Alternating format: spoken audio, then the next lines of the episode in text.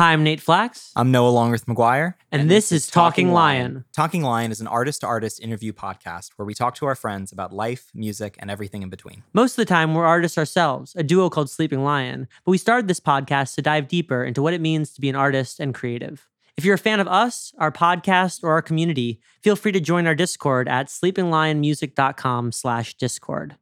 Now on with the show. We recorded this episode with our good friend Cody Lovaas. We had run into Cody a couple times at shows around LA, but we really connected during the pandemic when Cody asked us to produce his song Rocket. We recorded this episode following the release of Rocket, as well as his song All Around Me featuring Bahari. A heartfelt songwriter who's effortlessly kind, Cody Lovaas is one of the chillest people that we've spoken to, and we hope you enjoy this episode. So, Without further ado, I'm Cody Lovaas, and this is Talking Lion.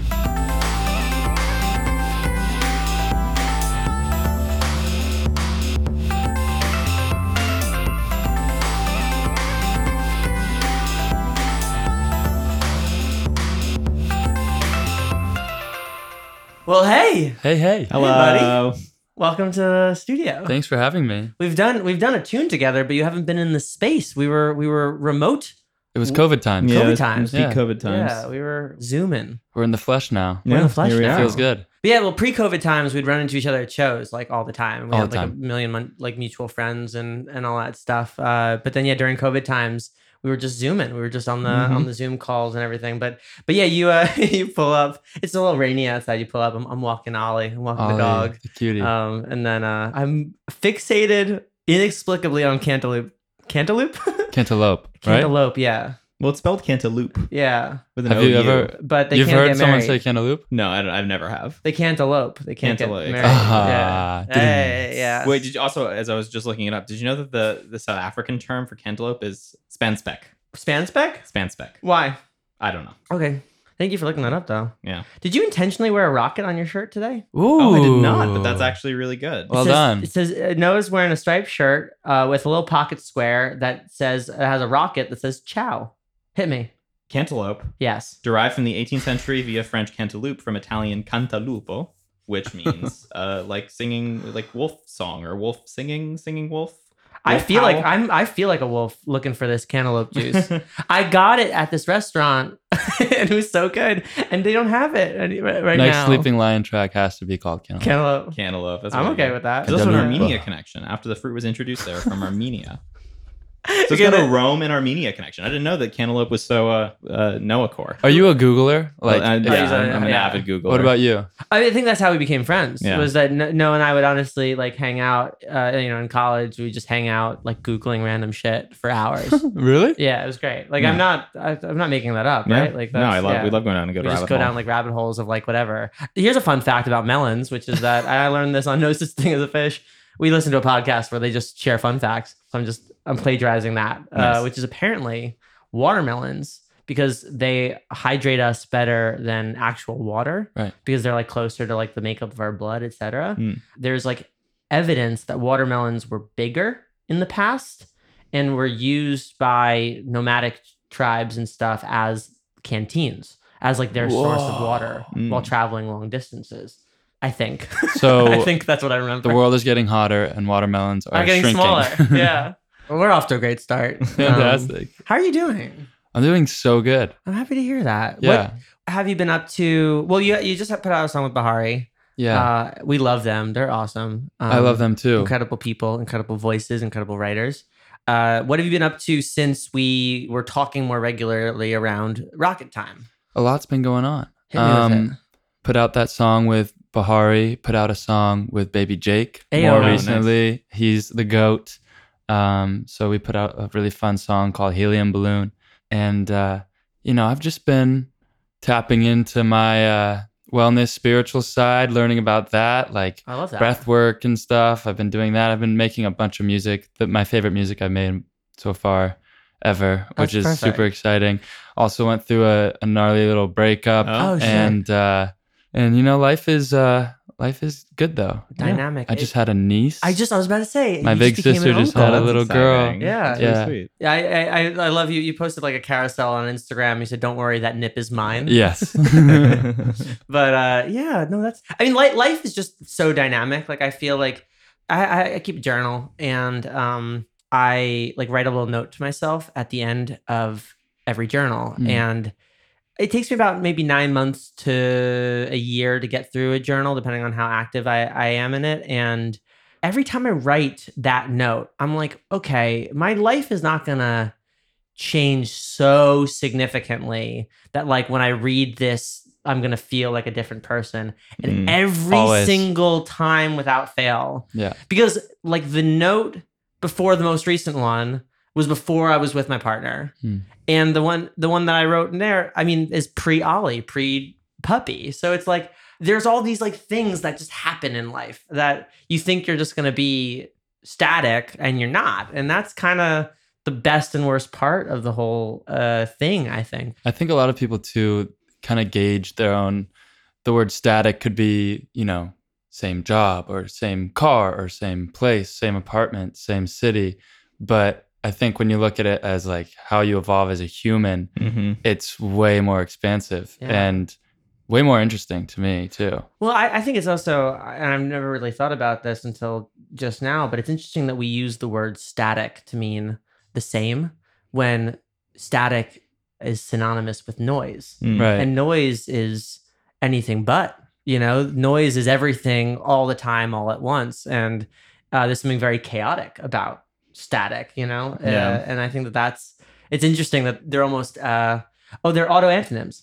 Yeah. that what it's- is like that- cleave? I think that's what that is. Yeah, auto auto antonyms are words that their synonym or their whatever means the opposite of itself. Wow. Yeah, like cleave, right? Means yeah, it means to come to, together, Yeah, to come together, but also or to to separate. separate. Yeah, Wow. There's a couple. There's like a couple of them. yeah. While we're on this tip, before I forget, whoever invented the words for these like like scared of spelling, like hard to spell, Right. dyslexia. Yeah. It's like the hardest word to spell ever. Yeah. And there's a phobia of long words. Long words. Yeah. And it's like 97 letters. Right. Whoever has that job is hysterical Yeah, and crushing funny. it. yeah, it was Mad the Greeks. They were to like, "How you. do we fuck as many people as possible?" Yeah. I oh mean, which, uh, God. to be fair, was a philosophy of, of of the Greeks as well. Yeah. literally heathenism, right? Yeah. Yeah.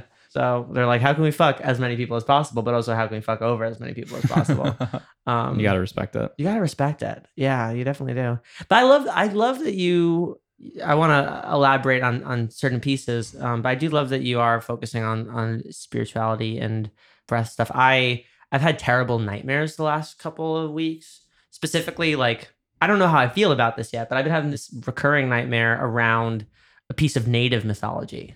So all of a sudden, I'm like now, and I'm not particularly spiritual. I n- would never consider myself a particularly spiritual person, but now I'm like reading up on like the history of this and why this kind of imagery was prevalent in native mythology and whatnot, and and that's been a fascinating rabbit hole of spirituality and understanding our sensitivities to changes and transitions in the world and and whatnot too. So I think ultimately I'm trying to just like pet my puppy and and understand like what simple joy is Mm. because I feel like I set the bar very high as far as what I thought should make me happy.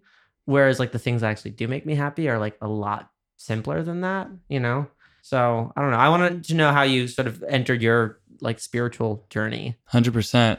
I mean, I grew up in San Diego. Okay. So, it- Already, already. well, yeah, Yeah. it actually turned me off. To, like, I was Oh, in the center of the woo woo. It was just like, it was such a fad and it was so in vogue that people were taking it to, you know, it was just like, it wasn't there for the right reasons for a lot of people. Like, people wanted to put it in their Instagram bio that they're a yogi, you know, Right. instead of like do yoga. Right. No, And- exactly. So growing up, I was always like, nope, not for me. Too woo woo, too too freaky. I'm I'm out. But then recently, like, I've been super into doing these like polar plunges where you do like hot cold therapy, wow, like hot tub, cold tub, like really into just wellness, fitness, and then that got me into breath work and Wim Hof. And What's Wim Hof? Wim Hof, he's a dude. He's the Oh, is that the um the Iceman. Yeah, okay, yeah. Uh, Yeah, Yeah. he climbed Mount Everest and just board shorts, no shoes. Right. Like Yeah. that guy. He's That's crazy. Also, I, I read about in Michael Pollan's How to Change Your Mind about like the breath work that leads to certain like um insights, like when you're doing like the intense sort of Yeah. breathing stuff as well. I don't know if they're related, but just reminded me. Totally. Yeah. Yeah. It's it's all so connected. Yeah. Um, but yeah, I've been doing like breath work classes now, and it's been so wild. Like I've had men like probably five out of the 10 most incredible experiences of my life has been through this like wellness stuff. And I did not expect it to be that way. But I don't know. It's definitely like such a utility thing. It feels like when you do like breath work or Wim Hof or any like, it's like going to the gym for your soul. You know what I mean? Yeah, definitely. So I don't know. I've been super into it recently. I love. I mean, I love that though. You know, I was actually just thinking. I got a massage today. It was the first time I got a massage since uh, COVID. I used to go a lot more regularly, but it. I forgot just how. I think that like you forget that you live in a body sometimes, Mm. especially like I'm. I'm like definitely pushing myself this week. I'm staying up late but waking up early, Hmm. not for any good reason. Like I'm doing late work, but my partner has early work, so I've just been going to sleep when I'm done with my work, but waking up with her because I want to, but because of that, like, you know, you kind of, when you're that tired or when you're pushing yourself, whatever, sometimes you kind of separate from your body. Or when Yeah. you're working very hard, you separate from your body. And I think that there was something really nice about just like l- lying down in a chair and having somebody kneading at you. And for sure. re- like, there was one moment where like I was getting like my head massaged and I suddenly was overwhelmed by exhaustion. And I was like, oh Mm. shit, right. There it is. I'm tired. Yeah. Like I haven't had a chance to be present in my body, but I'm fucking tired. Like it was very interesting, you know? I think we become very good at like hiding things from ourselves. Yeah. Growing up and and just being people. It's like you have to kind of backseat a few emotions or a few feelings that are totally natural and stuff. But Right. Well, and we have we have construction across the street, and you know, it pissed me off to wake me up at like eight in the morning or whatever. But like, you know, that's the other thing too is like whenever I feel like oh I'm tired or whatever, I'm like, well, I get to make fucking tunes, and the guy across the street's carrying Yeah. like he's sixty years old carrying like five things of timber, you know. So you know that's the thing too is like sometimes we try to contextualize our physical experiences, but everything's relative, you know. Like 100%. a person being tired is a person being tired. Yeah.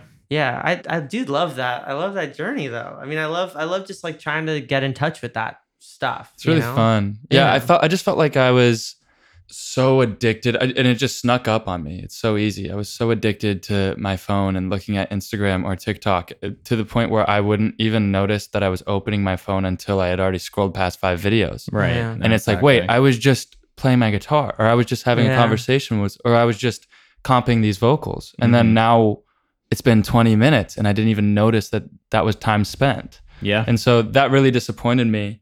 And when my ex girlfriend and I, when we broke up, the last thing I wanted to do was go on Instagram because I was like, I'm gonna see her, and it's gonna tear me apart. And so I just, I mean, I definitely went on Instagram like yeah, 30 times a day because I just had to Yeah. But- Yeah. in between those moments, I'd just turn off my phone. And there was one day where I kept my phone off the entire day. And it was the first day where I was like, ah, okay, I'm I'm just a dude with legs and hands and a mind and eyes and you know, just recalibrating, noticing that my feet are under me and like there's things under that. And like I don't know, it just felt really good. And I'm just trying to stay on that tip as much as possible. But it's it's kind of hard in LA, Yeah. Yeah. you know? Well, and especially in in breakup town. Like I Breakup town. Yeah, my That's my a really cool title for an EP. Hey. Dibs. Hey. Yeah, take it. toss us some uh, some Yeah, points you and we're got it, good. you yeah. but uh, yeah, uh, like my my last uh, ex somehow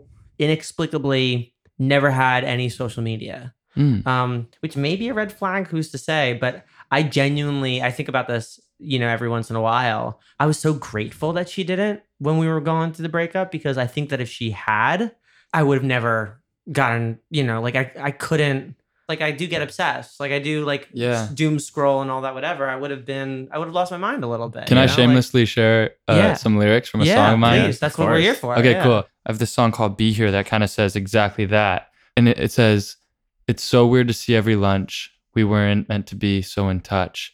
It makes separation so soft while you're on the streets that we'd walk. And it isn't right, but I can't resist. They tell me don't even look, but my eyes wander a bit. Right into the stories that you're not a part of. I guess I wasn't expecting to be brokenhearted. It's so weird to see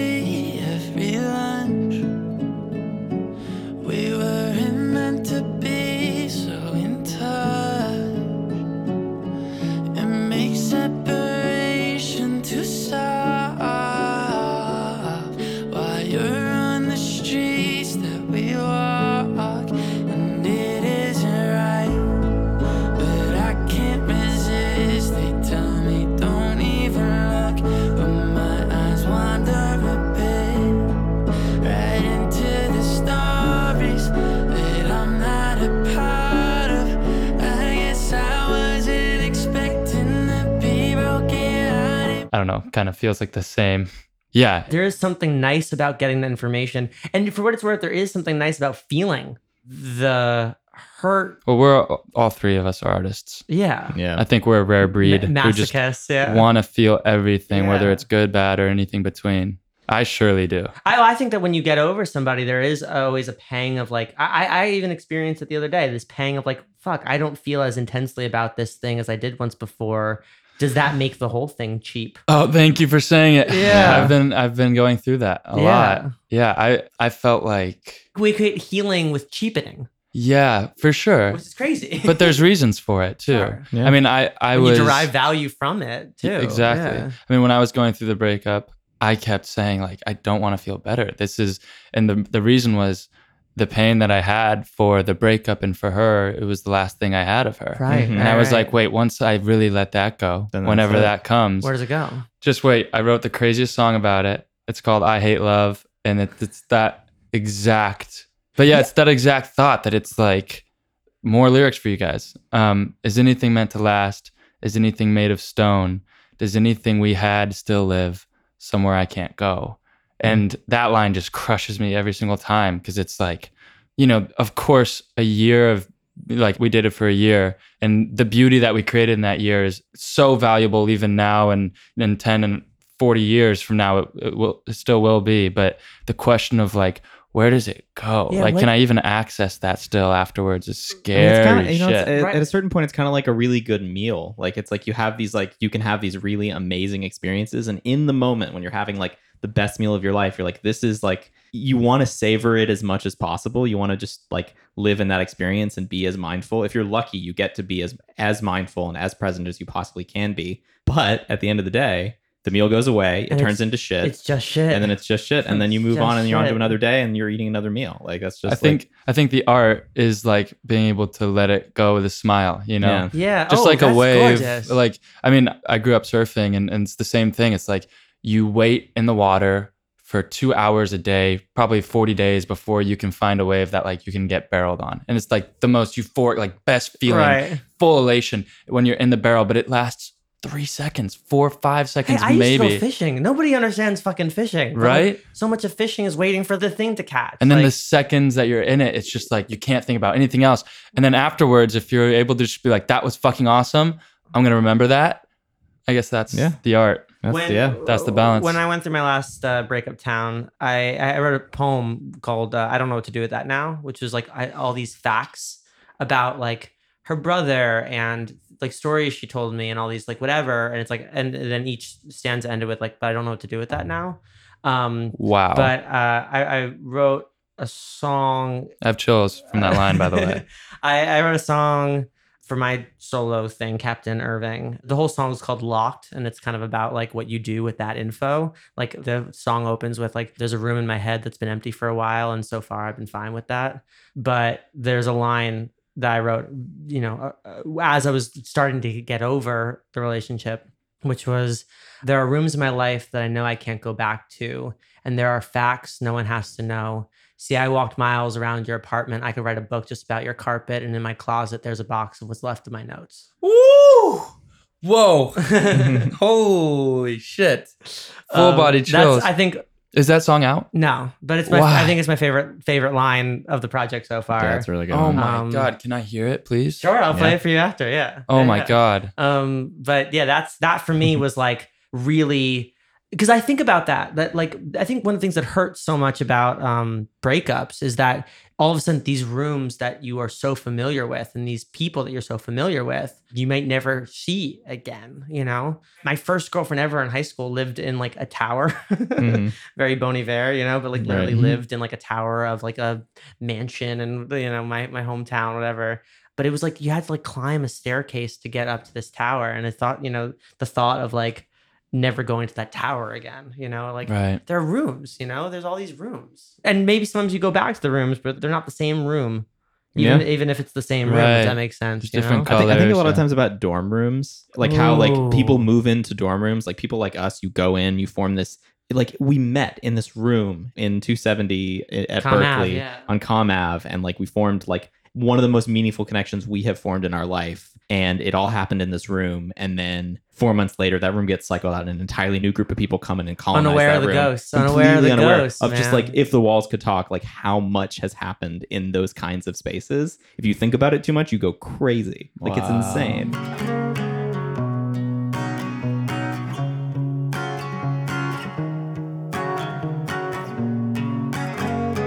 I love that you're from San Diego. I uh one, I think you're one of the chillest people I've ever met. Full Oh, stop. wow. I'm like a ball of fucking neurons and and whatever. So whenever I meet somebody who's particularly chill like you guys, I'm always like, how? You also, I mean, there's different. I'm a Gemini. I'm just kidding. Oh yeah, yeah, yeah. No, there's there's different sides to it for sure. For just sure. just come out with me one night and you're not gonna think I'm chill. I No, go I, bonkers. I've seen you, like we have been at the same shows and bars before, so I know that you can like party or like go go hard. But I do like that your your resting pulse is like you do have a, a center to it. I appreciate that. You know, I'm just like this all the fucking time. yeah, consistently under caffeinated somehow comes off like I'm on Adderall. Right. Wow, um, but nice. like, I do love uh, San Diego though. Everything's so clean down there. Yes. Like it's it's like LA. It just got like Yes. squeaky clean, like squeegee to all hell. You want to know what I noticed? The, there were two things I noticed. The first was that when you're wa- when you're walking sort of like the street that was like one block over from the ocean, all the houses had gorgeously designed doors. yeah. hmm Like I took photos of every door because all the doors had these intricate inlays or looked like it was from The Hobbit or had like metal work, whatever. It was crazy. That's my first observation. The second is I love the giant chair in Little Italy Uh-huh. specifically because I hope in some post-apocalyptic scenario, whoever is in like the ruins of San Diego thinks we were giants. Whoa, You know? that's Uh, yeah. such a good call. they're like they're like whoever lived in this region were giant people, massive. all these small people in these small rooms, they all they all served this one titan. Have you seen the little? I haven't actually. It's one giant picnic chair. I'm gonna get a photo for you. Yeah. Um, Is it kind of like the big table at the at the museum at the the broad? yeah. Have you been to the Broad? Yeah. You know the giant table? I'm not sure actually. I wonder how often they switch it up. This one time I went there and I snuck my grandma in because it's always like a two hour Right. wait. And she really wanted to go to the broad and, and I had a, a writing session. So we went up together and I was like, well, we don't have time to go to the broad before the session with this line. And I was like, let's try to sneak in. So I walked up and I was like, hey, um, I actually left my GoPro in here earlier today. I was filming some things. I need to go get it. I know exactly where it is. It'll take me five minutes. And they just looked at me. They're like, okay, cool Oh my god! and we just walked around for hours. Oh my God, incredible. so That's really fun. I sweet. love that. I know lying is bad. I think, um, but I do. It think that- depends. I do It think that I do think slight amounts of social engineering totally should be taken advantage of at any opportunity. Have you seen Catch Me If You Can? Yeah, yeah, yeah. Love that movie. yeah. I mean, it's a perfect example of that. Frank Abagnale Jr., like the guy Yeah. it's really based on, he's done a series of seminars uh, you can watch on YouTube about how to protect yourself from phishing scams. Whoa. And mind you, my brother, my mom, and our old manager, all in the same year, fell for different forms of social based scamming. And it's and it was one of those things where I was like, just watch this video. Like just understand how to not get Right. fucked over by I mean, like I got an e- you know, I get emails like all the time that's like I have a video of you masturbating to the worst porn. Oh my god! You know, I will send it to your boss. get and texts like that? girlfriend. I get emails. And you know, unless you send me like three Bro, Bitcoin or four Bitcoin or whatever. And but I, but that's the thing is like I obviously know one like you know okay I guess if my girlfriend knows I masturbate to whatever great you know my boss Noah Yeah. Noah finds out that I I, I, I, I masturbate You're sorry really gonna bud send it to you. you know exactly. but uh but then the other thing but the thing is is that like i'm sure that there are people who have fallen for that Yeah. for sure. and and it makes me really sad because it's it's people being it's vulnerability you know it's it's just taking advantage of Can you imagine the in the early days of the internet, like the first person to get the Nigerian prince email? Because like, if you don't know that that's a thing, like before we had a language for understanding scamming on the internet, like that it was the wild west. Someone would be like, "Hey, I'm a Nigerian 100%. prince. Like, send me this money. I'll, I'll give you a fortune." Like that totally worked. That had to have worked for it to have become such a thing. what if we the three of us write a movie and the movie is about the first person to fall for that scam and really think that they're going to become a nigerian prince Yeah. but of course they're getting scammed. But the whole movie, they think they're actually going to become Nigerian prince. The invention of So- scamming. So they like they like tell their significant others to fuck off because they're a prince now. Oh Right. no! And they're like they're you know they're being they're making a fool of themselves in front of their family and whatever. And we the audience know it's a scam, but they truly think it is. And the movie's called The Nigerian Prince, I like it. but it's like a white guy from like Chicago, right. Like and the song when he's telling everyone to fuck off. No, no, won't. You got, Got- yeah. yeah. hard to handle. oh my god, incredible. burns, you know. Can't wait to try to clear the rights to that. Right? Yeah, anybody got a cool hundred grand on them real quick? you got and uh, eight months to clear it. We've gone on a tangent though. San Diego. Yeah. You grew up in San Diego. What was that like? And how did you first get into music in the capacity that you you did? Do you guys want the whole? The Yeah, whole that's yeah. what we're here for. Gabongle. I mean, if we can go off for uh for ten minutes about the Nigerian prince Yeah. and, and Yeah, sure. masturbating for uh, Bitcoin, Yeah. um, you can talk about whatever you want for however long you want. So, um, San Diego is awesome. I love it. Great place, I think, to have kids and raise your family and good schools, and it's lovely. I probably intend to go back there at some point. The one thing that I felt a little bit separated from in San Diego was that I was lucky enough to find what I wanted to do very young. I knew that music was everything to me, and I knew that it would take a lot of work to make it a reality. And I just felt like I was kind of the only person working at something there. Like I feel like a lot of people are just surfing and then getting burritos and after they sleep in till noon and like then mm. just doing whatever and No. the next day same thing and it's like i don't know I, I feel like when i moved to la i realized very quickly what drive actually looks like because compared to my peers when i was in san diego i was like oh i'm i'm working my ass off How old were you when you moved out here? I started coming up to LA like four times a week, taking the train when Oh, I was oh, wow. like 13 or 14. So we're kind of similar in that respect because I think what's interesting about San Diego, I've never thought about it until you put it like this. San Diego is a place that you wind up. Exactly. Like San Diego is like it's where you retire. you retire, you work your ass off. Like I grew up in a suburb outside of New York City. And that suburb is where all of the folks who made a good living in the city, but then wanted to settle down and start a family migrated to. Right. So, like my small town, you had three generations there or whatever. Like you had people who were just so happy to have settled there. And and that sort of permeated every aspect of the community. But then of course I would I would tell my parents I was uh, going to my friend's house, hop on the Metro North, go down to New York City, and all of a sudden I was like, oh shit, like people are people want stuff. yeah. And that's okay. yeah. I know? definitely saw Drive from my dad. Like Mm. What does he, He- do? he was an inventor. Whoa. Now he does real estate. That's awesome. But he works and worked his ass off always. Like if something's on his to-do list, it's off in 5 minutes and he's putting something else on. Like he's a really hard worker. So I saw it in like a business capacity, but with music it's very different. Yeah. because you can only control the greatness so much. Like there's a bit of magic you have to wish for, you know?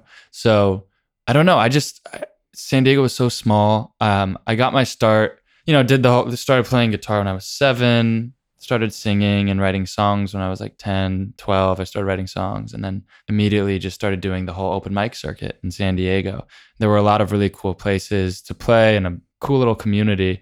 And I was just addicted to showing random people new songs that I had written. And uh, I got really lucky. One night I went to this open mic in Oceanside and Jason Mraz was there. And No shit. yeah, and he was the guy I'd, I'd come home from school, I'd put Jack Johnson on. And then once I got tired of him, I would put Jason Mraz on. Right. And then John Mayer. Right. And that was it. You go know? up to Jason Mraz, you're like, you're my second most listened to. yeah, yeah, yeah, for sure. No, they they would they would swap. They would swap for sure. Um, but that that was my lane. I loved that kind of music growing up, and I still do for sure. But it was like what I that's what I was breathing back then. And so I walk in, I see the fedora, and I'm like, could it be the man? Um, Man, and and he lived nearby, and he was about to go on tour. And I didn't know this then, but his whole management team was there to kind of scout the new band um, before Wow. they went on tour, give it the stamp of approval, and he was showing them what he'd been working on. And he did like eight songs, and it was magical because there was like 20 people. Wow. And then after Jason played, they were like, "Okay, Cody, like go up. It's your turn." So he opened for me. Um, Very good. And so I, I went up and and I did a couple songs. One song that I had written the night before. It was a sad, slow song, and and uh, I had to ask a random person from the audience to come and hold the sheet of paper I'd written the lyrics on because it was so fresh. Oh my god. Um, but yeah, Jason Mraz was there, and he came up to me after, and he was like, "I loved your songs. I want to mentor you. I want you to be my protege. I want to introduce you to people and maybe bring you on the road someday, and all this stuff." And I was That's like, beautiful. That's awesome. I was like, yes, capital letters. Let's let's do it. And so the next week we did the most San Diego thing ever. We went surfing together, and then we went back to his farm avocado orchards, like this Right. recording studio, and we made a song together. And he kind of just kept me under his wing for a while. Did and you put out? Did you ever put out that? no, song? no, no, it was just for fun. He was, Yeah, yeah. but yeah, I at that point I was 13 and he introduced me to his manager who looked after me for a few years, Bill Silva, and they just got me into these amazing rooms with these huge songwriters and I just I was just 13, 14, 15 year old kid just going to all these sessions like four times a week on the train to and from LA back to San Diego and like it was a magical little moment and I, I was working with these incredible songwriters and just trying to be a sponge and absorb all the information I could and did that for years and years.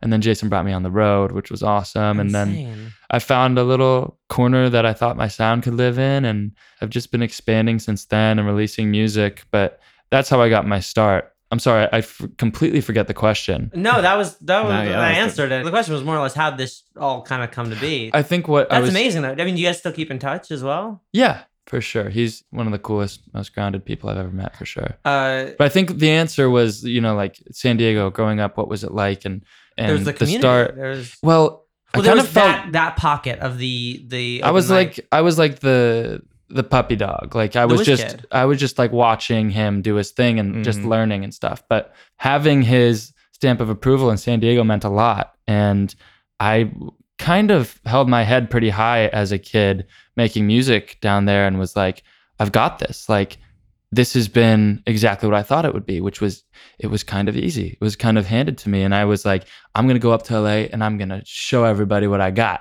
And I came up here and I'm like, oh shit, that Mm. girl is a better guitar player. That guy writes better songs. that person sings their ass off better than I can. And this guy's a producer and, that guy mixes better than I could. And I was like, I don't even know how to open Logic on my computer. Like, I'm so behind. And it was like Mhm. this reality check of like, there are other people who want it just as bad as you do. And I was like, I got to step up my game, which has been so much fun. And I'm naturally a competitive guy. So it's been really fun to just kind of been put in the race. And you're you're telling me outside you are a poker player, yeah, I was more of a poker player than I am, but but it, uh, it's fun. Yeah, we, I, talk, I we, love talk, we talk a lot about it on the on the podcast because of my my little fixation with it. So I, I do appreciate that. That's out of you. I have a I have a, a very brief Jason Mraz thing that I don't even think you know this, Noah. Oh yeah. But my first producing experience ever in high school, the girl I had a crush on, I was like in love with uh, for like a while. she was a big fan of, Jason Mraz and she wanted to do a cover of I Won't Give Up.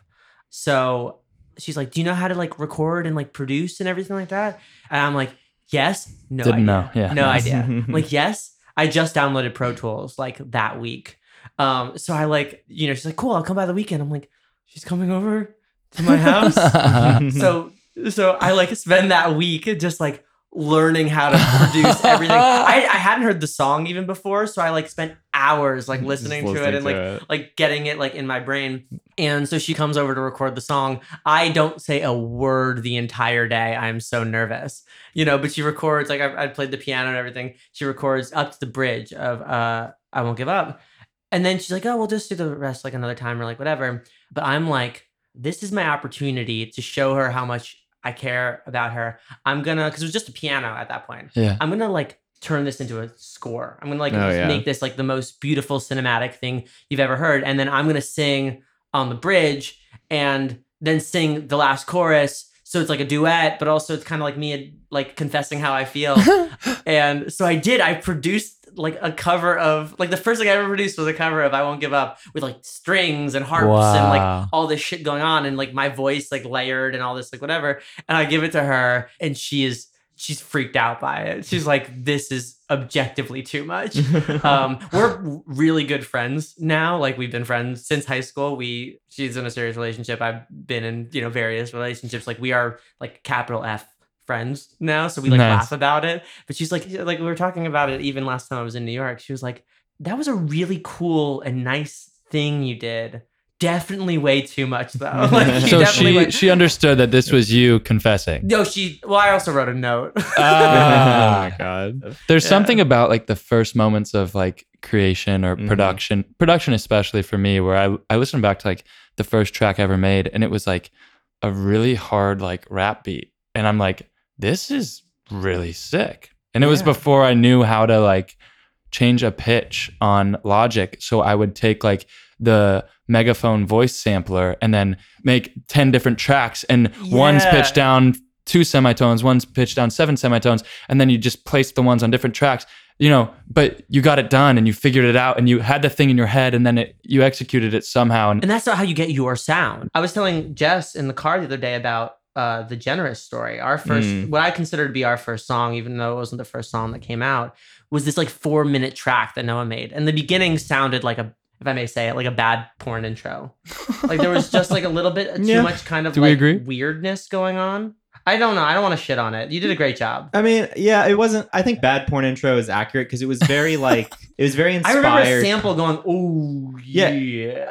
no, it was- you do it, not It wasn't. It wasn't specifically. Oh yeah, it was like one of those Apple Loop vocal samples that I was trying to like do in like a weird flying lotus kind of like 2014 hype machine kind of bonobo esque like indie electronic music kind of thing. But I feel like the result was the kind of thing you would hear in like some weird like I don't know. It was experimental. Well, and- and, and that was the thing. I had written it off. Like Noah had sent me a bunch of stuff he was working on at the time, and I'd sort of written it off because that intro was very long. it was a long, weird experimental really intro. weird. But then there was then I put a song in there. But then the center, like like after you listen to it for like a minute and a half or two minutes, there's a chorus there that like I mean it's the chorus of Generous for anybody who knows our music. All four of you who listen to our music.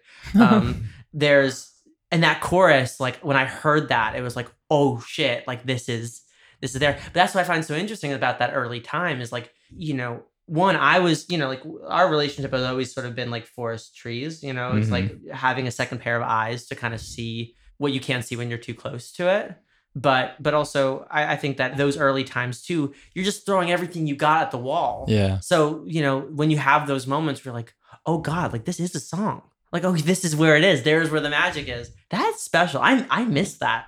I think we try to find that. I think Yeah. we try to capture that. I think it gets harder the older you get. I think it just gets harder the, the more you know. Like Yeah. i feel like sorry tim and paula the less you know the better. Most the of the you know, time when, with music with with most situations i think just being instinctive and intuitive rather than learned. I mean i think there's both. Like i think to be a, a great musician or a great songwriter you have to learn all the things and then learn how to forget them and put them in the back seat yeah. but you have to have known them at some point and i think we're all doing music because of the way that music made us feel when we first started listening or first started oh when i heard john mayer for the first that, that made me feel so different than any other music and i think we chase that Yeah. and the more you think about it the less you can really tap in so it's like this it's, a hard balance Well, and and I, I think also like you know, and, and Noah said this before too. For everything you learn, you have to you have to kill something too. Like everything Yeah. you learn, you you lose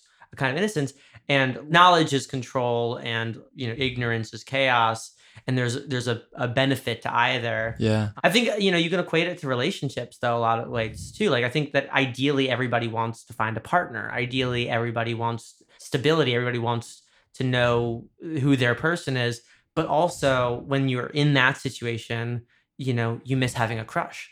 Like when was the last time? Like, I mean, high school crushes. And we mm-hmm. were just talking about it. Like you feel that in your teeth, man yeah you know like you really feel that in your teeth like and the more that you learn about your boundaries or other people's boundaries or even just having relationships or having you know enough sex in your life that it's not like the same terrifying experience it is that first go around or whatever.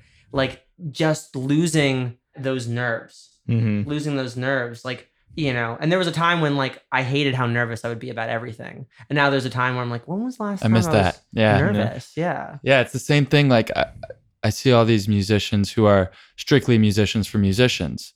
You know, they make music for people who do music. And it's like, how did they get there? They Yeah. they didn't start music loving that. Like Yeah. the Mm. super jazz stuff. Like not many people just listen to it and the first time go, wow, that's it. But a lot of people end up there. And I Mm. think it's because we want to feel the thing that we felt the first time around. Mhm. And you have to shock yourself to feel that. That's why John Mayer probably has some really weird sex fetishes, like you said. Like, like sometimes with certain things, you have to go deeper, or you have to hold on to the innocence and hold on to the naiveness that makes you appreciate what the simple things are. Well, and that's like, you know, when was the last time you remember having stage fright? Oh, You know what I'm saying? Like no no yeah. and I played, you know, we played the tracks and and whatnot. We had a pretty on the rails set. And it got to the point where like we didn't feel anything before going up on stage. yeah. But we then we changed our whole setup, you know, where we actually had to play more and there was less sort of track reliance and all this, whatever. And then I remember the first time we played the set before that, I was nervous Mhm. before playing and it was awesome. Yeah. I had no idea if I knew the set, and that was awesome. You know, like 100%. yeah, I don't know. You gotta you gotta build the car while you're driving it sometimes, you know? You've got just a bunch of these one liners. You just, okay, can you repeat this so I remember? Knowledge is Oh, knowledge Control- is control, control, ignorance is chaos. chaos. I love that. You've been saying some lines too though, man. Like Oh, this is thanks, this is thanks. this might be this might be up there with the most quotable episode Ooh, had. somebody yeah. get a tattoo.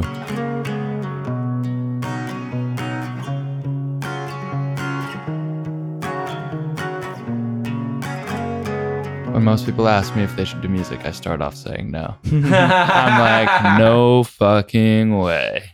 I People with luck, skill, every tool in the box, it's still so difficult. Yeah. But but I, I obviously my parameters have changed. Like the word success has changed a lot over the last years for me.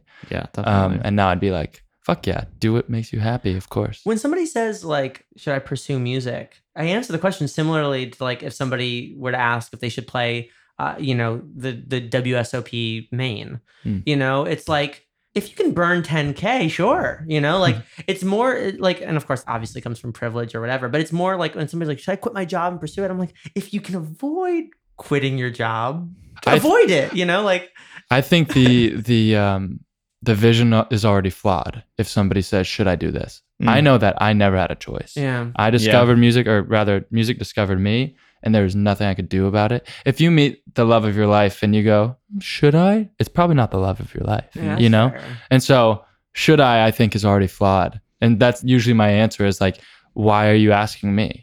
What, one of my friends once, he's such a good musician. And he also sometimes has a self destructive way about him where he's like, every other week, he'll be either on the highest high of his life or about to quit music. And he, one time, uh, well, over a few months when I was working with him, he was like, Should I quit? And I was always like, No, what? You're so talented. You're so great. You have the best songs. Like, we can do this. We can, like, everything's fine. We, we have all the tools we need. And then finally, one time, he's like, Should I quit? And I was like, Yep just to fuck with him a little bit, I guess. But I was like, yep, you should. And he was like, what? I'm like, you should. I mean, you've been talking about it long enough. You should probably quit. And he's like, what do you mean? Wait, why would you say that? I'm like, why are you so mad? He goes, well, I don't know. I'm like, if you quit music, what do you want to do tomorrow? He's like, what do you mean? I'm like, what are you doing tomorrow? He's like, probably play my piano. I'm like, no, you quit music. You're not allowed to play your piano. you're and he's banned, like, oh, okay. Yeah, okay. that's beautiful. I like that. a well lot. that's actually how how my dad realized that he didn't want to pursue music anymore was um he was doing a songwriting session with somebody and the guy was like he was writing with was like talking about like his life and his work and like kind of you know as you do it in the beginning of the sessions but instead of kind of like using that to write my dad started kind of coaching him a little bit kind of being like oh but have you thought about doing this? Or like have you mm-hmm. sort of like looked at it from this perspective? And the guy's like are we gonna write a song? Or are you gonna coach me? And my dad's like actually i think i kind of like coaching now. Like wow, during the session? Yeah. my, my, my dad's So a, my dad's a coach. So my dad is a business coach like a motivational Wow. kind of whatever that's that that's how he like that's what he tells is like the story where because because he was trying to do the Yeah, I like I like that thing you said earlier of like, and I've I've talked about this a lot throughout my life. So people always say like, oh, like why did you choose music? It's like there it wasn't. It, it never was a choice. Right. You know, it never is. Like the, stu- the stuff you end up doing, like you don't really. I mean, we all like to think we have agency, but I think a lot of the things we end up like falling into in life, we don't actually have that Well, much I'll, agency I'll, over. I'll I'll do something other than music when somebody shows me a better game. You know, I like He's already off into poker. no, I'm serious. Like it's that like I, I mean, I was doing a bunch of other stuff. I was happy. I was, you know, I was writing songs for myself and calling it a day. And then somebody had to go ahead and introduce this whole pop thing and and how interconnected and interpersonal it is and how collaborative it can be and how rewarding those collaborations can be and how exciting it can feel to get that chorus right or get that production right. Like so, you know, you throw that gauntlet down at me. Like I'm looking for something to beat that. right. Like, and if somebody does show me something that could beat that, I'm gone the next day. Easy. I, I just, you know, but it's like this is the best game in town. Like, that's that's very cool though that that you have that awareness. I feel like a lot of people, myself included, for a while, I used to think that like my first thoughts, kind of like what we were talking about with like being intuitive with your art and trying to stay naive and innocent and and keep your former ideas. I always used to like prioritize my former goals and my former ideas of the word success and and my former like route or like pathway that I wanted to take and I used to prioritize that over my present one.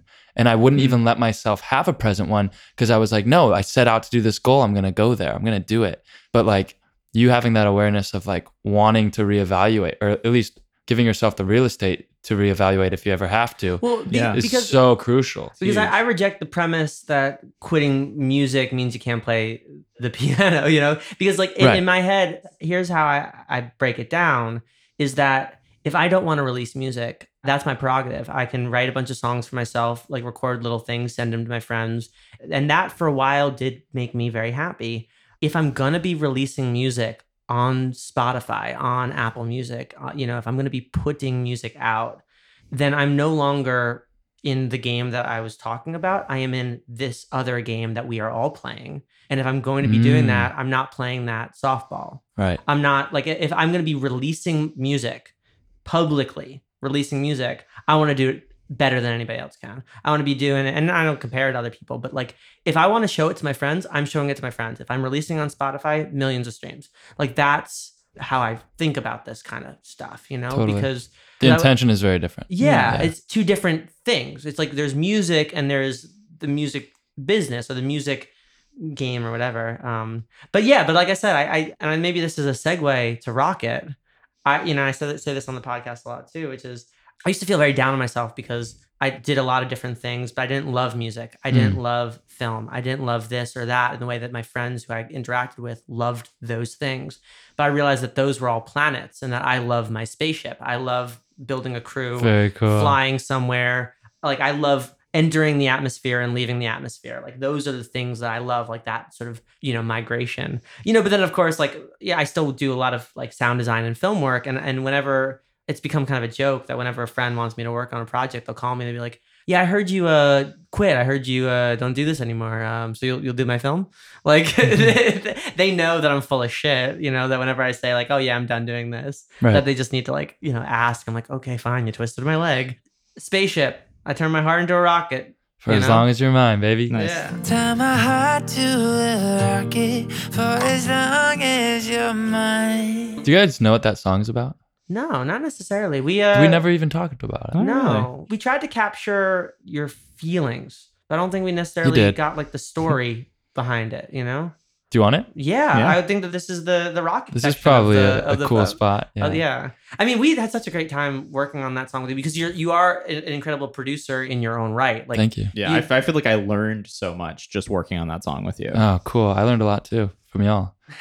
yeah, that song, well, we should get into how we worked on it together. But before, I'll give you a little snippet about that writing process. yeah. I was seeing this girl and she was like incredible. Not the Not same. Break Up no, Town. No, not break up town. Rocket was kind of. It kind of felt like I was using my camera, but I put this girl's lens on my camera. You know, Oh. like I was looking through her eyes with my own words, of course. But she said something to me at lunch. We were having a really wonderful day, and she just kind of said, You know, I don't mind where this goes or how bad it hurts when it goes where it probably will go, as long as I can be fully in it until we crash, you know? Hmm. And I was like, fuck, that is so beautiful. Like that expectation of like I'm prepared for the worst, but I'm living for the best, you know, is so awesome. Because we are so end oriented. I think that Aren't like, we? Yeah. we are scared of how things end, but everything does. So, you know, we don't necessarily want to like experience all the joy of something because we somehow equate experiencing that joy with how much pain you're Because borrowing. it- you're borrowing from the future. Like the more happy you are that- and, here, and from so the past, cool. you're you're taking past trauma and past loss and, and anticipating it and being like, it, that's gonna happen to me again. So I have to like avoid that and like mitigate that. and it sounds stupid when you say it out loud, but you're probably right. You're That- usually right. Yeah, that, You that's know, the thing. until you aren't once, probably. Yeah. because because when you yeah when you when you do wind up breaking up like you mourn all the joy you had you know because of the fact that you're not going to get that again. Right. you know but that's like that's so ridiculous you know? My last ex said that i was momentary. And she didn't say it as like um kind of like a dig or as like a that she was going to be flighty. She just sort of like understanding her own sort of history with relationships. She's like yeah this is probably going to be momentary. You're probably going to be momentary. And i was like but she didn't see that as a sad thing.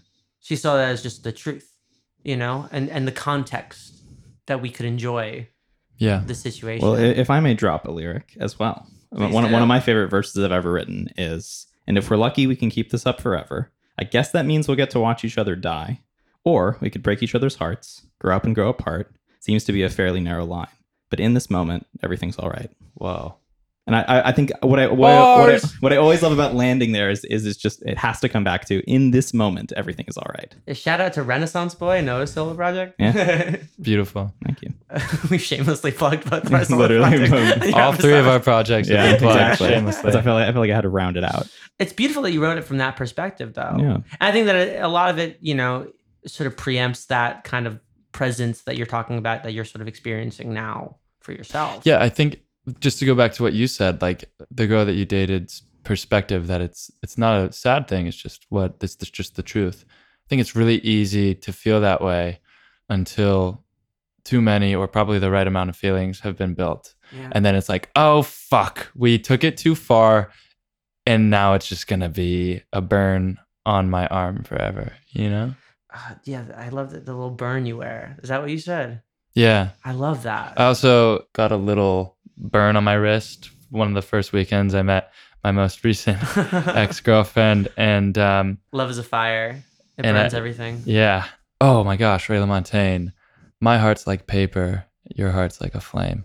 Hey, I was quoting um uh Leonard Cohen.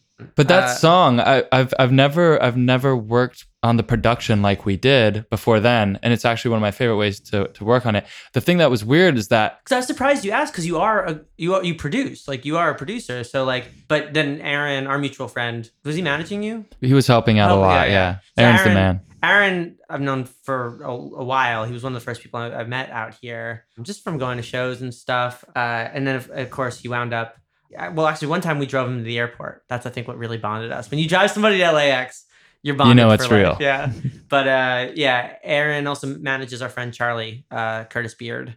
You know, Aaron's like, hey, like I have uh, this guy Cody who's like looking for some folks. I'm like, oh, Cody and I have gotten drunk together. Yeah, yeah, we have. yeah. We should do that again. We should definitely do that again. But yeah, that that was a, a strange way to arrive at the production is because yeah, I do I do produce most of my own stuff and I really enjoy it.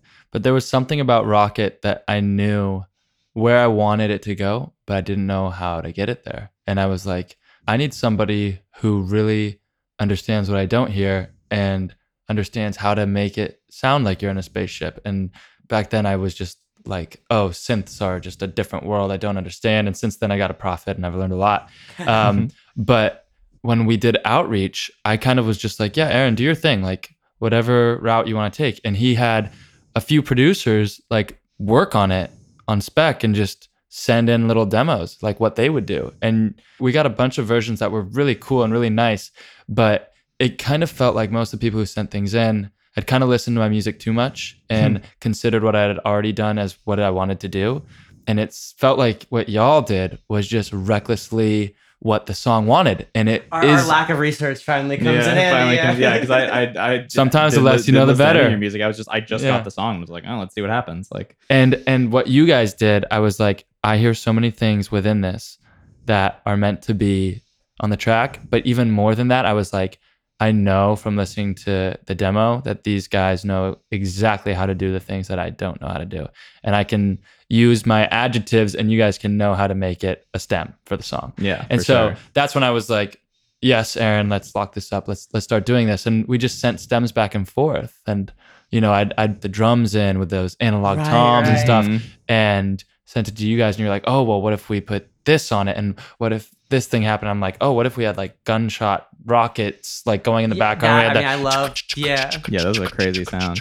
Like it was one of the most like for as remote as it was it was one of the more collaborative productions i've worked on in a while Yeah. um, but also i well, the thing that i really i think about that like comes to mind every so often about working on rocket with you is also just how how specific your vision was for it Mm. and how like at no point did you settle or compromise on any aspect Well, of that you never stopped being the producer on it. Yeah. You, even though you brought on producers, you were still, to what I define and what the definition of a producer was up until laptops were, like you were still very much had the clear thought of what this is. Like you didn't send it to a producer to get it out of your hands. You sent it to a producer to execute show me how to hold it. what was yeah. in your head. Yeah, yeah. sure. And and I think you know one of, one of the reasons I and maybe it's just like indicative of kind of who we are. Maybe it's a bad habit or like whatever. But I do think that one of the things that Noah and I are part of our creative process is that oftentimes we are flying by the seat of our pants a little bit. Like I intentionally before podcast episodes try to find out as much as I can to have a conversation and as little as I can to be surprised Mhm. yeah. wh- whenever we have an artist come in for a session when we first started out we like went through their discography religiously but so often we've had artists come in and say ignore my discography i have not been able to find a producer that has gotten what the sound that i want right. and it's not in our ears because we didn't even listen to it before they came in. Uh, and I don't even like come into sessions sometimes with concepts. Um, I tell this story sometimes of like the first time we wrote with Transviolet, and I had thought that I wanted to write like a, you know, sort of like a risky, sexy, naughty thing. I'd, I'd written some like lines for that because a lot of their music was sort of leaning in that direction. And she comes in and she's like, oh, you know, I've just had a series of bad sessions where like all these like writers are trying to write these like sexy, risky, naughty lines. Like it's so like frustrating because I just want to Mhm. write something like heartfelt. Do you know what I'm talking about? And I'm like, yeah, I have no idea why they would write yeah. risky things. That mm-hmm. would be Crumpling so up the piece of paper and tossing you know? over your like, shoulder. That'd be so inappropriate. So that's the thing is like I think that what that does is that centers us to focus on what is the song asking. And I think your vision in the song was so clear and like so suggested even in the demo. Like you could have even just sent you playing the guitar and you would hear the Bowie aspects. You would hear like the sound effects and right. and the, the synth, like all the things that wound up going through, it was very clear what you were going for from the jump. But I do think, yeah, if we had, you know, prior to taking it on, sat down with your entire discography, I don't think we would have been able to hear it. exactly. Um, so I think well, I, I to be said appreciate you saying that though. By the way. Well, and also my, my personal favorite way to work is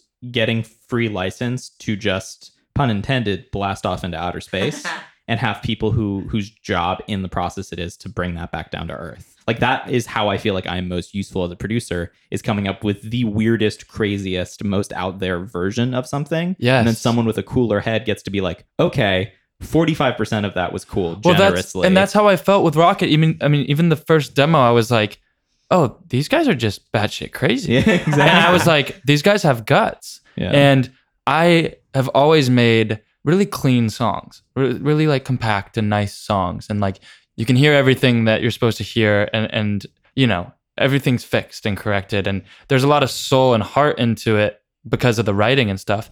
But I had been wanting to find out how to create recklessly, relentlessly, just raw. Leave the guitar squeaks in, leave the pitchy vocal moments in. And when I heard y'all's demo, I was like, these guys are as crazy as I'm trying to be within my creation. And since then, I've I've really been able to find the balance between polish and raw, and like really find that space that I've been wanting to live in for a long time. I, I want to send you guys some songs that display that. Too. Yeah, I mean, I'd love to absolutely. hear We'd love to hear them or or collaborate Yeah, or of course. whatever. Well, when you sent it over, it was so hard for me to mute things because it was all so cool.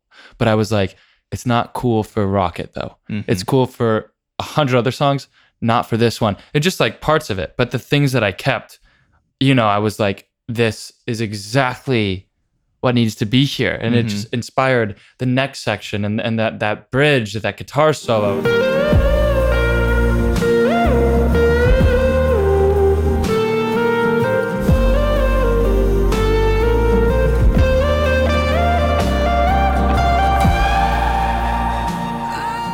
those synths you added that like I pitched up an octave and another octave and then it was throughout the whole last chorus and it makes you feel like oh my god like somebody's screaming back there nobody was but it felt Yeah. like the whole Yeah. song was just screaming and screaming and then it just back just down gets back it was down like to that oh my gosh I, I love I mean, that song I think the sonic palette that we like created collectively between all of us is one of my favorite like pieces of sonics that I've ever been a part of. yeah me too. There's too something really special about the way that those choruses open up. Like it's it's hard to describe. It's almost kind of mystical. Just like yeah just something so like beautiful and open and literally spacious about it. Well, and, and I don't I don't want to detract too much. Like people know our our thing, but like you made that sound happen. Like I, I think that my role in the in the collaboration was a lot of like when we would talk because you have all these thoughts and ways of expressing it, but like anything else, that needs to be translated and parsed down into like what that is. So I think like in a lot of ways,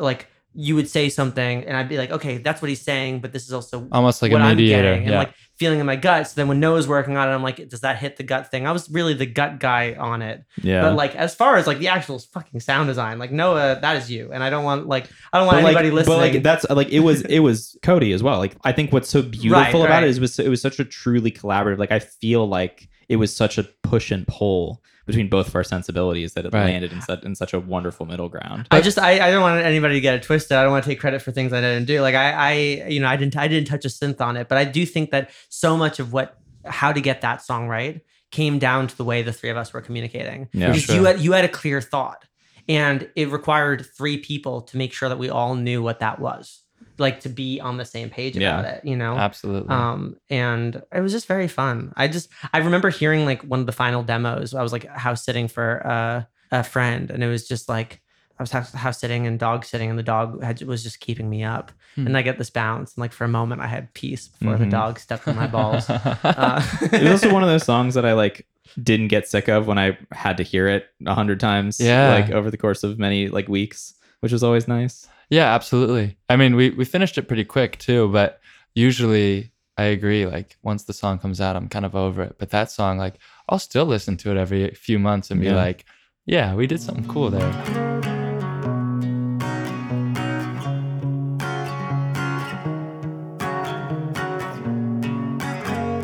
I love the music video too. Yeah. Oh yeah, that was Can you so. tell me about that? that oh my process? gosh, Yeah. I didn't tell you guys about that.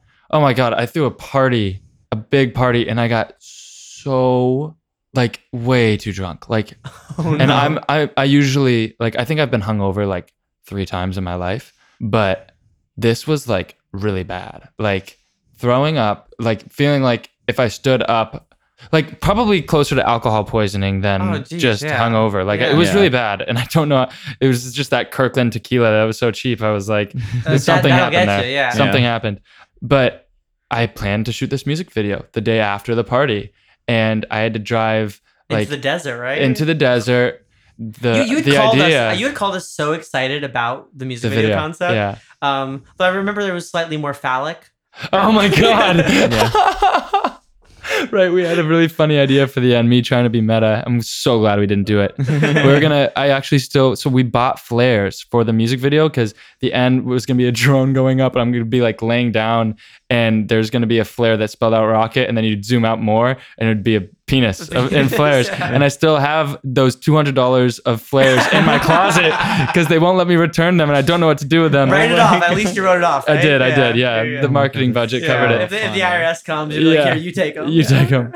But yeah, that video, I showed up and I was, I mean, I was laying in the back seat of the car, and luckily my girlfriend at the time was taking really good care of me, and like you know, wet towel on the forehead, like just trying to make Oh me. And I show up and somehow, well, the, the video idea is like you just crash landed into a random So it almost worked in your advantage. Yeah, I was pale and I had the spins all day. And I mean, The music video the first itself shot, has some spins as well. Yeah. the first shot of the day, like after I had been like hardly able to stand up or get out of bed because I thought I was gonna freaking die. The first shot of the music video is a consecutive three and a half minute take of me holding the camera myself and spinning around in circles while I'm Oh this hungover. And I did it, and somehow it cured me. Like it cured my hangover. And for the rest of the day, I was like totally fine until they were like, okay, it's a wrap. And then it hit me right again. No, it was here's- just the here's the adrenaline thing. of shooting, Here's I think. the thing. Noah and I have had moments like this. I think when you have been an artist for as long as you have, you have another. Like you have a second. Like there have been times when you and I have had to pull really fucking late nights or we've needed a kind of confidence or a kind of drive that we did not have. You've told me before, you've looked in you've looked in the mirror, you're like, I'm a fucking lion. Yeah. I'm fucking doing this. Well, I like love that. there is there have been times when we have had to somehow get like some superhuman level of whatever. It's the person you are when you're on stage. It's Mhm. the person that, like Whatever be- comes out, you have to fix it. like There's you're no choice. You're Cody Lovaas, but you are capital C, capital L, Spotify verified Cody Lovaas while you're shooting the music video. Like you inhabited the artist persona, that parasocial meta person, and then you became a human being again, and you had all that shit happen to you. you yeah, know? something clicked for sure. yeah. You Same have- thing with the music video I made before uh, called "Flowers on the Freeway." Did Oh, you guys yeah. ever see that video? I think I saw. I think I I saw don't clips from it. Yeah. Yeah, it's like a, it's a short film I made with my friend Spartan, and we, I mean, he he had this incredible idea for the So it's a, for was the a film. Spartan idea. yeah, very Spartan, very Spartan idea, and he was like, in order to do this right, we need a lot of money, and I was like, well, I only have a little bit of that, so you can have this, and I'll just do everything else myself. I'll I'll figure it out. I will do the font. I will do the sound design. I will do the foley.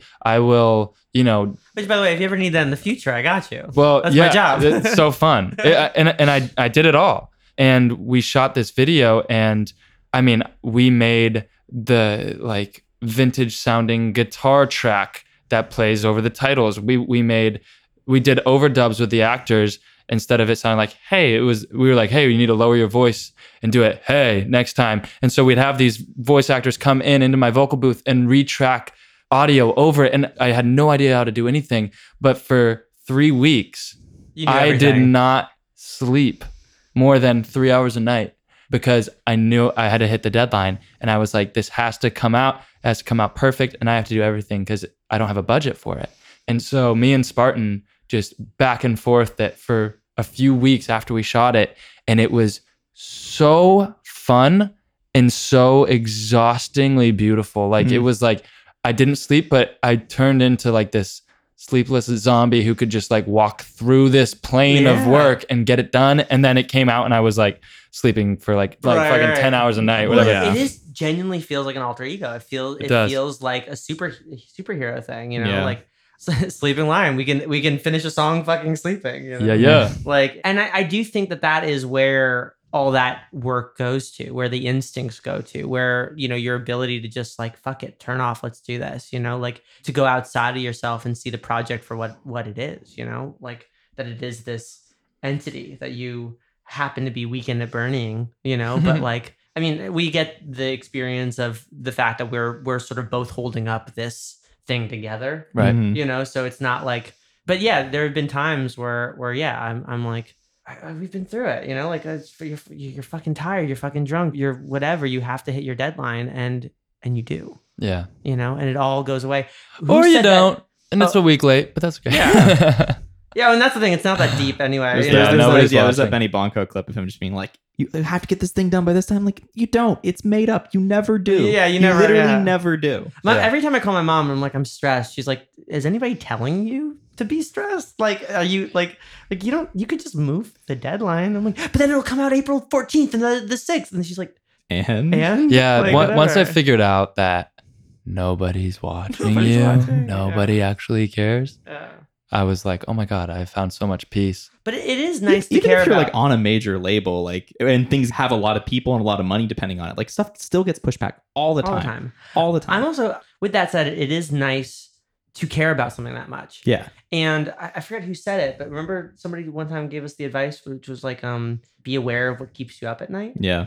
I've always thought that that was very interesting because you know sometimes you're up like at four in the morning because your mind's racing about you know you suddenly have a music video idea or you suddenly have this like I love one of my favorite parts about our job is that I could be driving you know to pick up coffee and I'm running late somewhere I'm like you know there's a million things going on that day I'm stuck in traffic and then all of a sudden I know what our cover art's going to be three singles down right? the road Yes. Mhm. and I, you know, I literally called up Noah the other day. I'm like, I have our cover art for our, the single that's two two from here, you know, whatever. And and that's great, you know, because that's when it came, you know, like that. So I fun. Love that part of the job, Me too. you know. I, you know, y- you're picking up from Duck House. And you're, you know, you're driving back into Los Angeles, and and all of a sudden you've got a, an entire verse that you're like fidgeting with you with your phone and trying not to crash into anybody Right. just to get the voice memo down or whatever, you know. And and then oh, that's the song. Yeah. You I- know? I, just I just did this yesterday. I was um on my way to a session with my friend Ruby Bahari, Oh yeah, Um, yeah, yeah. and I showed her this song that I wrote through this last breakup, and and she it really hit her hard when I played it for her, and we had like a couple lines as an idea for maybe a featured verse, and I was on my way to the session that we were supposed to write it, and I was just like, I'm gonna listen to it and just kind of get in the mood, and it was like a 20 minute drive, and I remember listening to it, and then for the rest of the drive, I wrote everything, and I showed up, I'm like, hey, if you don't hate this. We might not have to do any work today. and it was that. awesome. I Is that that how the song you guys did together came to be, or is that another song coming It's out? another. It's another song. What's that song called? It's called "Staring at the Sky." Nice. And how did the song you guys just put out uh, come to be? That's a crazy story. I love a crazy story. Um. So my ex girlfriend now and I broke up for like four days, like eight months ago, six months into our relationship, and I had this session planned with Bahari, Ruby, and Natalia, and I was really looking forward to it. I've been wanting to work with them for a long time. So my ex girlfriend and I we we broke up, and the next day was was that session, and I was like, I can't bail, I can't move it. I, I've been wanting to do this for a long time, and before they show up, I'm like telling myself like, okay, don't be a downer, just you know, put this in the back seat for a session, and don't tell them about it. Let's just be good vibes, right? And the girls come in.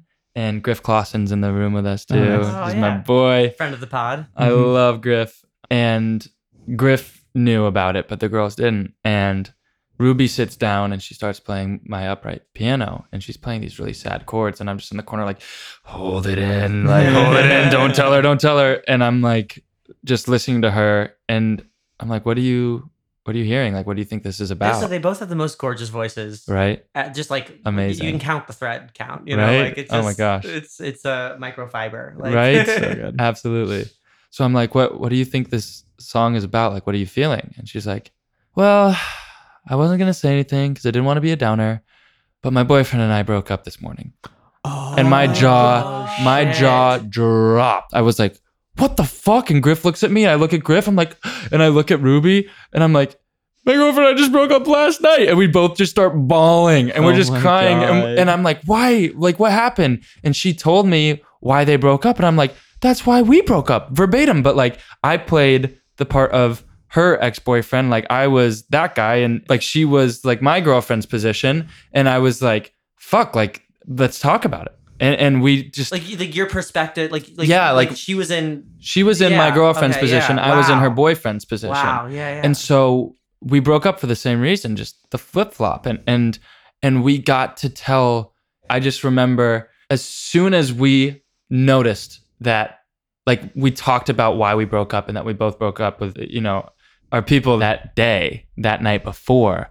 I was like, spit out the verse in a a half second. Like I saw your dream car on the freeway. I saw your dream car on the freeway. you know, Right. like, and it was just immediate, Just and, like come- all the yeah. things I had felt that night driving home, and I just said it. And then she was like telling me about her ex and like you know the parts of the breakup that you know whatever, and I was just like, let's put that in, like exactly how you said it, like.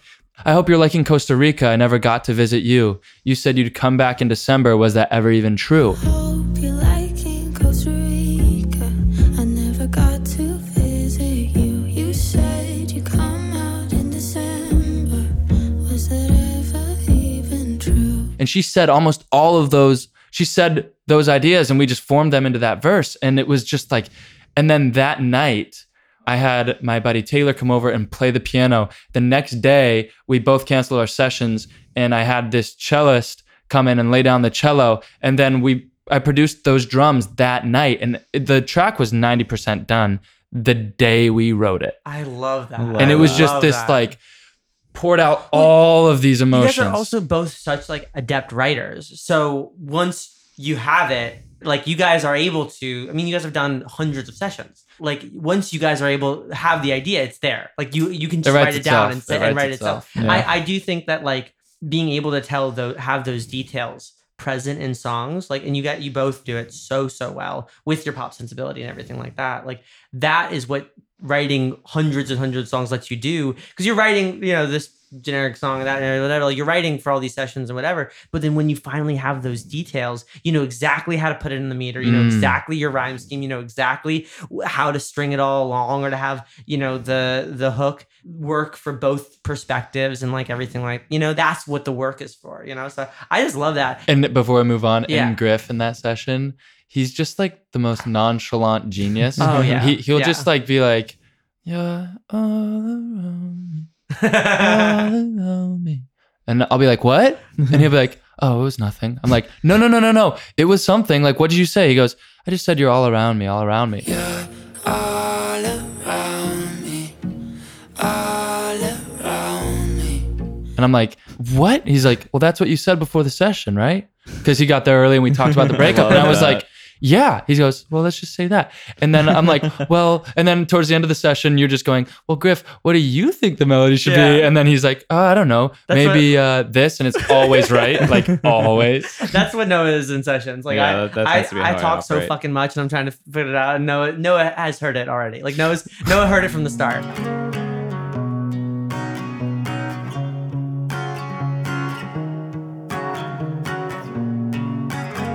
Cody Lovaas, are you ready for the question round? The question round. I'm so ready. What is one fear you would like to conquer? Hmm. Um, want to get really deep. Yeah, that's what we're Um, here for. I feel like a big fear of mine has always been disappointing myself Hmm. with lack of action. And I think I've probably conquered it already because I work really hard. But now it's kind of turned into this fear of too much action and disappointing myself with not being as present as I should be, not enjoying the moment when it's here and not just trying to work for the next one. And so balancing the two is something I would love to conquer. And I think that would get rid of that little fear of disappointing myself. I think I'm definitely my har- harshest critic. So, I yeah. feel that. I feel Yeah. that. what about you guys? Mine's a little less. The thing that comes to mind is a little less philosophical, but uh, equally deep. I would say is I have this fear, this uncomfortableness. Spiders. with, uh, but I have this weird, like, specific visual phobia of like fish, uh, which is it's stupid, um, but strange and confusing. But I think the fear I'd actually like to conquer because the fish thing I'm more or less over at this Nice. point. Woo. Um, is like the ocean and swimming and drowning. Because one of my first memories ever is of drowning. Like I was, I was two years old. I was in Florida. I was, I was at a pool with my mom, and she was the only one there. And I fell into the pool, and like that's one of the first memories I have as a human being. And it happened a couple other times in my childhood, just like drowning. Like it's like happened a bunch of times. Come really close to it, and it's I'm terrified of it. Um, and I don't like swimming. I don't like being in the ocean. Even Wow. even as like more of an a like like as a teenager like i almost drowned a couple times like i just it's just not i Wow. it's just i water and i don't get along you know and it's the thought of dying that way is so paralyzing and terrifying Mhm.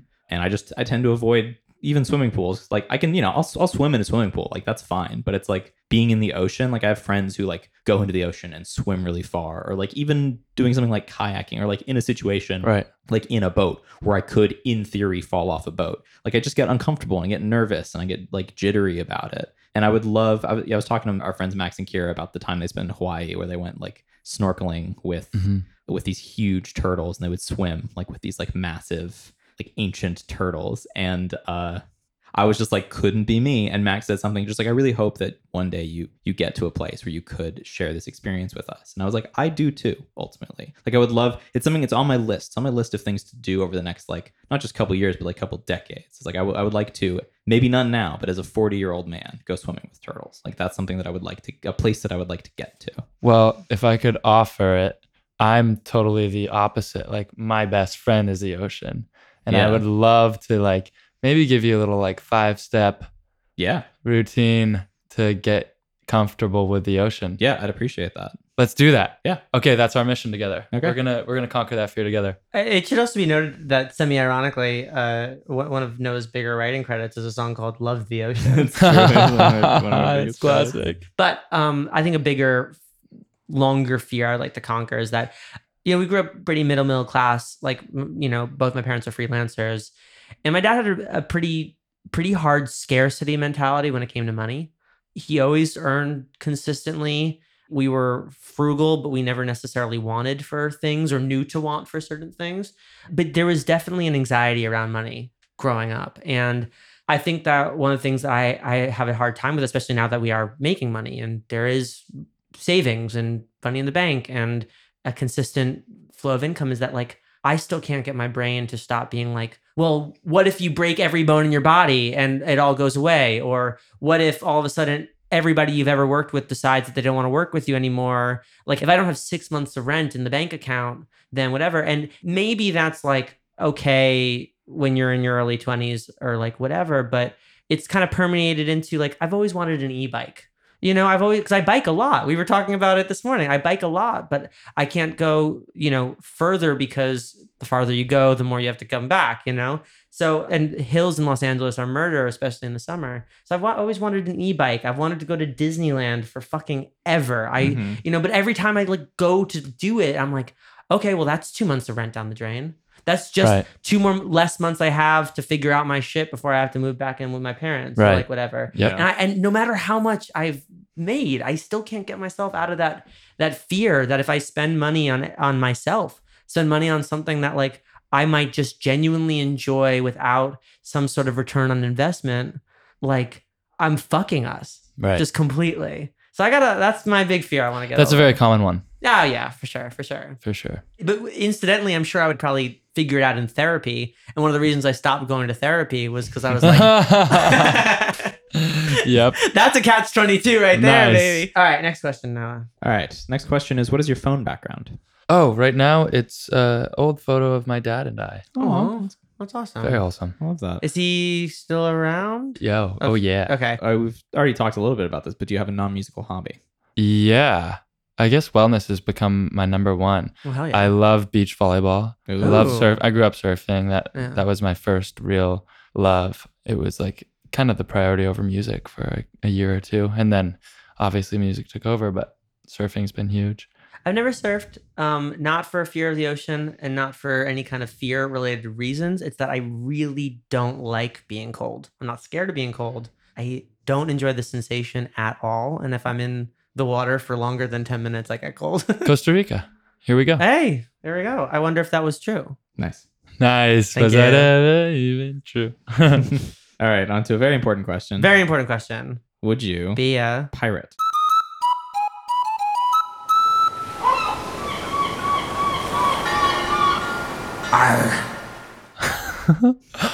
yeah. Maybe I'm just saying that because everybody thinks Captain Jack Sparrow is so hot. Yeah. I'd like to try on some mascara Yeah. and do it uh, with a bandana on my head. You and can do that without being a pirate. I know, but it, it would uh, mean a little less That's fair, if that's I wasn't a fair. pirate. I think you're also very water oriented. Yeah. So, Love the water. yeah. Yeah, there's a lot of things that could point me in the direction of pirate. I can Yeah. I could see that for Yeah. you. I've pirated a lot of mu- movies. there you go. Yeah, you would too. download a fettuccine alfredo. Uh, do you have any tattoos? Not one. Do you want one? Nope. If you were to get one, hypothetically, what would you get? Something completely silly and with a friend, probably. Mm. I appreciate But- that. I think if you're gonna do tattoos, you gotta do like the whole sleeve and like all of them, or like Ah, none you're of an all or nothing guy. I I'm got I'm, Yeah. ki- I'm I'm in a similar boat. I think that I, I have a similar feeling of like if I were to do the tattoo thing, I would want to like do the tattoo. Do you guys thing. have tattoos? No. No, No. no. Wow, all three of us. That's really abnormal, actually. Yeah. Most yeah, people yeah. have tattoos. especially nowadays. artists? Yeah. Does Danny have tattoos? You just got two. oh, two Danny's little got two ones. tattoos. Uh, yeah, he knows. Yeah. I don't know Danny. Yeah, his, his, his girlfriend. oh, I Um, do know Danny. Jess has a bunch of tattoos. My, Yeah. my my partner has a bunch of tattoos. I think that if I can like one idea, not a tattoo idea, literally just one idea for longer than a month. exactly. That's my thing. You're just gonna stop liking it at some point. I will say, my friend Emma got a tattoo of her girlfriend's initials, and I was at a dinner with her, and she was like, "I need to like turn this into something else." And I'm like, "Okay, let's workshop it. Like, I'll help you. What are the initials?" And she goes, "CL." And I was like, "Holy fuck." Those are my initials. Get my name tattooed on your leg. And she goes, okay. And I was like, you do it? I was like, no way. And she's like, yeah, if you pay for it. I'm like, happily. And we went right then. We stood up from our dinner and went and No got shit. Cody L tattooed on her leg, and it's real and it's on her leg. I hate that my brain goes, "Oh, you skimped on the last name." Ooh, uh, yeah. No, yeah. Right, like that I, I did the cost same thing. extra, yeah. I was like, "Come on, like, where's the o- Ovas? Like, Yeah. we need that." But um, Um, she was like, it, it would just like go too far down my leg. I'm like, totally Oh, understand. Cody L, I will settle. Cody L, that's that's fair. awesome. That's so funny. so So so spontaneous and so cool. I appreciate that. I do think that tattoos and OCD don't go particularly well together because, like, if it's slightly off center, uh, you're going to lose your mind for the rest of your life. Yeah, definitely. Like, Yep. I have like on on I, I made the, the two like collages that are my desktop wallpaper, and already there are things that as a graphic designer, there's like, oh, like I could have trimmed that better. Like, Right. I want to nudge that over. Like I, I have such a visual artist brain. I imagine if I got a tattoo, there would be a part of my brain. Like if there was something out of alignment, I would look at it for the rest of my life being like, I wish I could like wanting to command Z or like nudge a I- thing I've over always- by a like, couple pixels. We already have to accept on a regular basis that, like, there's going to be something in the master of your song that you're not going to like. of course. Like, you know, we have a song coming out, whatever. Like, I know there's one thing that every time I listen to it, I'm going to fucking hear. And you know what? You can't avoid those. You have to accept those. I wonder if it's like like having a kid or like having a dog. They're like once it's yours, it's yours. You're like, I love this. That's what. Jess said too. That's you probably know, how it is but, is yeah. ultimately. Once you can pick up poop, you can do anything. That's true. what was the first concert you ever attended? Man, I don't know. Well, Mm. That's What's crazy. one in I should memory? probably know. Or what's the, your favorite concert you've ever been to? Did we bump into each other at a Salem Ilese concert? Like back when she was playing small enough shows to hand out bracelets individually to everybody in the audience? I don't the think I have a bracelet. I've been to the study a lot though. It's Yeah. very possible. Yeah, he was at that show. huh. I had a lot of fun watching my friend Max Frost perform. Seeing the Jason tour was really special. Mhm. Um, How old were you on that tour? 15? Fuck, man. Were you on Ellen? Ellen? No, almost. No, never got on there. Yeah, I don't know. I've been to a lot of concerts that have blown my mind. None of them are coming back to my mind though right now. hey, it's late in the day. Yeah, Yeah. It's it's um it's okay. It's late in the day. gold- Bars, golden hour. Bars. Yeah. bars, swag. Bars. um, can you recommend a movie, a book, and a TV show? yes, I Hit me. can. Well, I'll probably want to recommend something most people haven't seen. Ballad of Buster Scruggs. Oh, Oh, We love yeah. guy. Love Um, James Franco's line uh, when he's uh, in the hangman's noose, he goes, First time, huh? nice. Yeah, it's so hard. Yeah. It's so sick. Um, I that'd think be about the Ballad of Buster Scruggs like once a week. me too. Yeah. it's so good. So good. Okay, and if you've seen that Once Upon a Time in Hollywood, but you've probably seen that too. That's my favorite movie of all time. Interesting. Yeah, it's kind of basic answer, but I just fucking love it. Um, let's see. What is this book? Shantaram is a great book. Ooh. Hefty and thick boy, like a thousand pages, but it's a really good story. Um, and TV show, I'm really, really, really into anime right now. Hey. Watch okay. Death Note. Oh, okay. a Yeah, yeah, yeah. Yeah, Yeah. That's that's a that's a classic. Do you have a scar with a story? The burn. I've got the burn, making burgers for friends.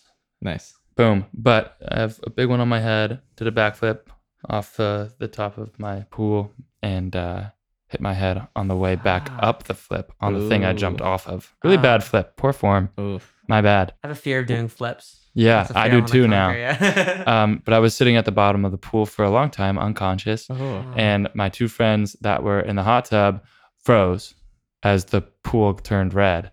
And I like woke up and I was just kind of looking around like, huh, why is everything so red?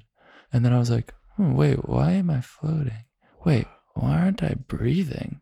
You might be freaking out because That's water story. And then I was like, oh, I'm underwater. Oh, maybe this is my blood. I should probably swim up. And then I just like swim up slowly. And by that time, they were standing next to the pool and they were like, uh, go get his dad. and it was it was pretty gnarly. That's but Yeah, that's a wild story. like 12 staples later. What are three thoughts you have at this very moment? This very moment. Um, gosh, I didn't do my Wim Hof today, which is a mistake. Um, I'm looking forward to hot tubbing later Nice. Hell yeah. and having a glass of wine. And I'm gonna watch a movie tonight, which is really Ooh, exciting. which movie? I don't know yet, Oh, the mystery. but it's just a plan that I'm like I've been working a lot, and I just need to have a night where I just watch a movie. Lastly, Lastly, what are you looking forward to? I'm looking forward to so much right now. I'm very, very inspired by my whole world right now. It's very I feel very lucky to be be here right now. Um spirituality. You got Breakup Town. You got all these it's a big moment for me for sure. yeah transitions. Um a lot of music I'm super excited to put out in the world and continue working on and then I have a niece and I have a beautiful family in San Diego and you know, it's just like things are really really good and uh very excited to continue to go internal and and figure more about me out, you know? Yeah. It's been a very fun month of that. So, Well, I, I gotta say, I think one of the highlights of the strange year or two years of this pandemic that we've gone through is that we we went from you know people that we would bump into each other at a at a show or something like that to collaborators and friends. And you're awesome. You're you're just you are so kind and smart and talented and just so in line with why we we do this and, and what we love about this whole community and, and what we do. So we hope to to hang more, collaborate oh man, more. you guys are gonna out make we're cry. neighbors. Like I you know. yeah. So No, I love you guys too. Y- y'all are really, really dope. thank you so much for being here. Thank you so much for having me. Y'all are y'all are the the best of guys.